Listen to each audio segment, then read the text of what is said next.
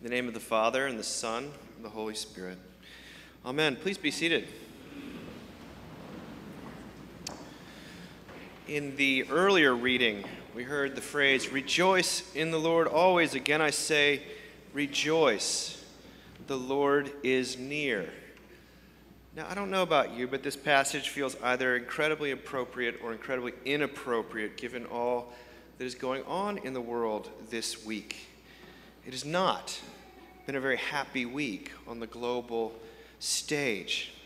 Many of us come into church carrying, I think, uh, these very upsetting events in our hearts. Or maybe you've spent all week consuming take after take after take. You feel pressure to have a fully fleshed out opinion on a situation that people spend lifetimes studying.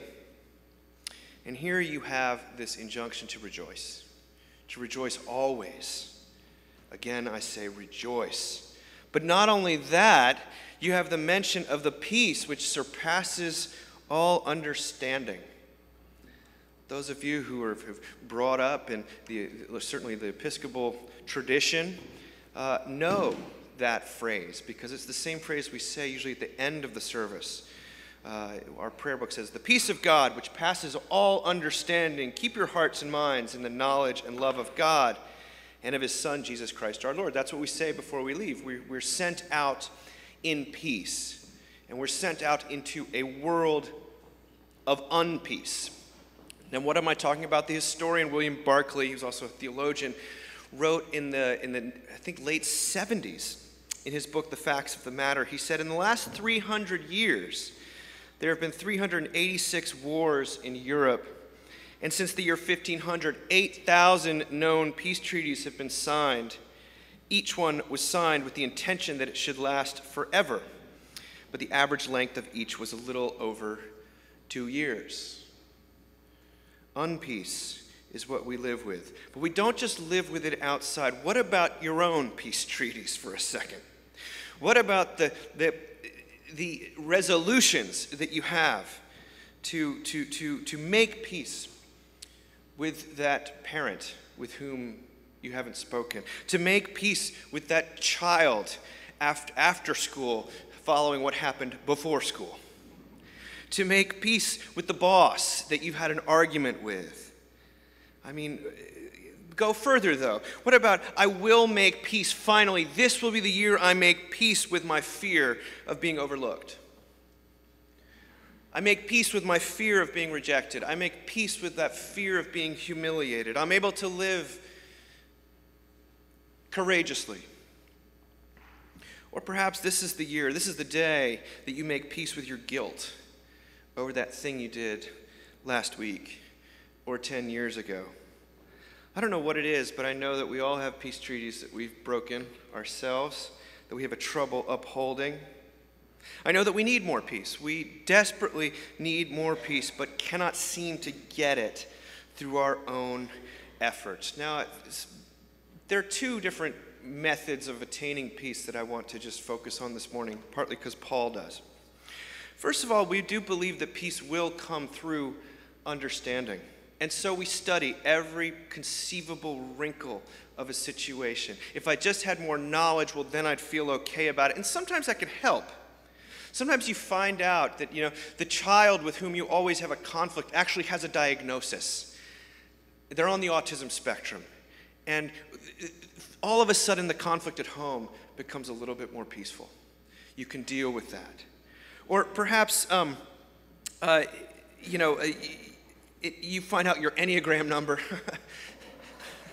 You're like, oh, that's why that person is so incredibly intolerable. You know, like they're an Enneagram 8. And then there's peace. But sometimes understanding is not enough. In fact, I think it's often not enough. I always think of Seinfeld. That's just my, the language of my internal life. There's a, George Costanza is being broken up with in a famous episode, the sort of perennial loser in the show, and the, the woman says, George, it's just not working out. It's not you, it's me. And he says, It's not you. You're giving me the it's not you, it's me routine? I invented the it's not you, it's me routine. If it's anybody, it's me. And he says, All right, all right, George, it is, it's you. And it turns out it has everything to do with how he eats ice cream sundaes. Now, can you imagine breaking up with someone because of how they eat and the noises they make? I think we actually can imagine that. But understanding why he's being rejected doesn't help. It doesn't give him any peace. It makes him more upset. Likewise, I, uh, the people we know in our lives who seem to have bounced back after terrible tragedies, I'm thinking of a friend of mine who lost both of her parents in a car accident a couple years ago, and I asked her, sort of, what is the, you seem so much more peaceful this year. What, what's going on? And she said, well, I've given up on the question of why. I've stopped asking that question. I've started asking the question, not why did this happen, but where is God now that it did happen? And she's not alone. You see, the Bible describes many instances of the suffering of the innocent, terrible atrocities, and yes, in the Middle East. And yet doesn't seem especially interested in defending God or apologizing for God. And the truth is, we may never understand what is going on, but that doesn't mean we are shut off from peace. So, understanding may work, usually doesn't. What about our current way of achieving peace, though, right? It's through achieving. We will have peace once all the dishes are finally put away. We will have dish, like my house growing up, it was always like, once the thank you notes have finally been written, then peace will reign in our home. Peace through achievement, through the ironing out of circumstances. There's a very wonderful but also quite harrowing book that came out last month called Never Enough When Achievement Culture Turns Toxic. It's by Jennifer Wallace. She's a journalist and she's been making the rounds. And what she wrote this book because there were rep- uh, two different national policy reports that came out in 2019 and 2020 that said that the top three groups of at risk children, children who are at risk for anxiety, depression, substance abuse, and self harm, the top group was children with incarcerated parents. The second group was children in the foster care program. And the third group were children in high achieving high schools in affluent suburbs. Sound familiar? Those kids were identified as an at risk group, two to six times the national average of clinical levels of depression, anxiety, and substance abuse. And so she set out to find out what is going on that is, that, that is creating so much unpeace, suffering, in this kind of, uh, you know, bubble. Because people think, oh, it's the phones, right? And it probably is partly the phones. Uh, but she was interviewed by uh, Scott Galloway, and she, she said, you know, social media is certainly a magnifier, an accelerant to these toxic pressures, but it's not the root of it. The root of this, from what I can see, is a lack of mattering, a lack of feeling valued for who we are at our core. We feel valued now for what we achieve, how much money we make. Society tells us that certain people matter more, those influencers matter more, those with the most likes matters more. But what others see as a crisis of social media, I see as a crisis of mattering. And indeed, when she found the group within that group of high achieving high schoolers that was the most at risk for these problems, it was all those who felt that their own value and worth was completely tied to their performance at school. And those who were high achieving but healthy were those who felt confident in their parents' approval outside of their performance. They mattered. Well, the peace of God for Paul, that gives us a little bit of, an, of, of a window in. The peace of God that Paul is talking about is rooted in external mattering. The chapter before this passage, he talks about how he has forsaken all external measures of worth, all barometers of performance, which bring unpeace. For what? The surpassing worth of knowing Christ Jesus, my Lord, for whose sake I have lost all things. I consider them garbage. You see, the peace of God does not arrive through understanding, but through being understood. Not through achieving some fluctuating, never enough yardstick of achievement, but through the rock solid achievements of another on your behalf. When you can locate your mattering externally in the eyes of my parents, in the eyes of God, well, then peace can be found in any situation. And that's what the gospel is. That's why we talk about God's grace every single week, because it is, it is an external anchor of meaning that mutes the twos and fros of the everyday. And you see, Paul's not just saying this, he's writing this letter from prison. He's not in circumstances that look very good. He doesn't understand entirely why he's there. The peace of God arrives not in spite of strife, but in the very midst of it and through it.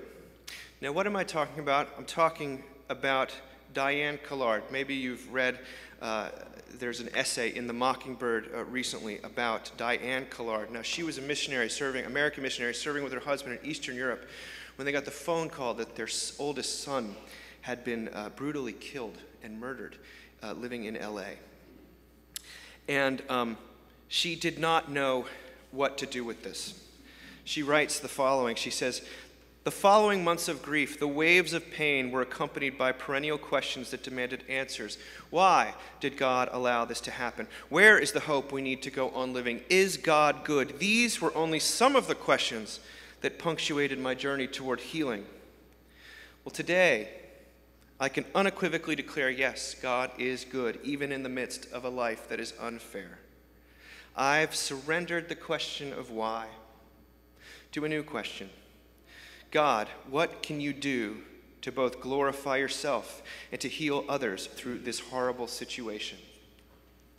She evinces peace in the midst of the worst circumstances imaginable, and she does so.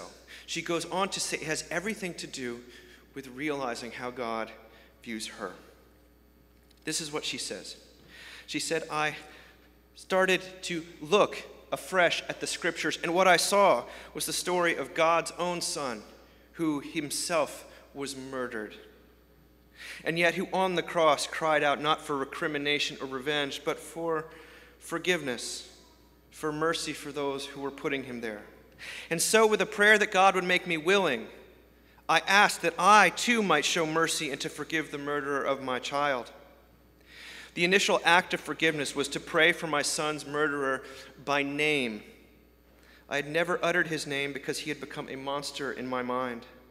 But when I started praying for Mike, he became a man, one whom God loved and for whom Christ died. Eventually, when this man responded to God's offer of mercy and forgiveness, he became my brother in Christ.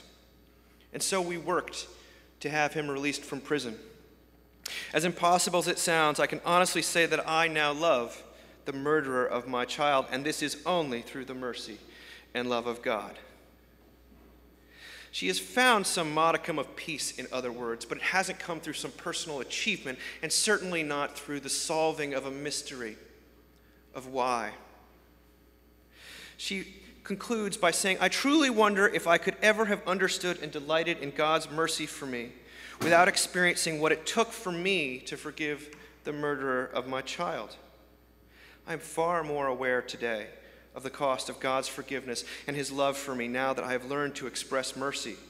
And as a result, I have been blessed with love, grace, freedom, and peace. It was not a lesson I would have chosen, but I am so grateful for what God has taught me. That, my friends, is what it looks like to rejoice in all things. In the midst of the unpeace in which we live, in the midst of the unpeace which lives inside of us, in the midst of the many, many whys that elude answering, there is one crystal clear abiding truth that three days after the world had done its dirtiest work, on the most innocent of all, Jesus Christ rolled back the stone and emerged from the grave, as if to say that the death of the innocent is not the last word. This resurrection, this is our hope. And that is our peace. Amen.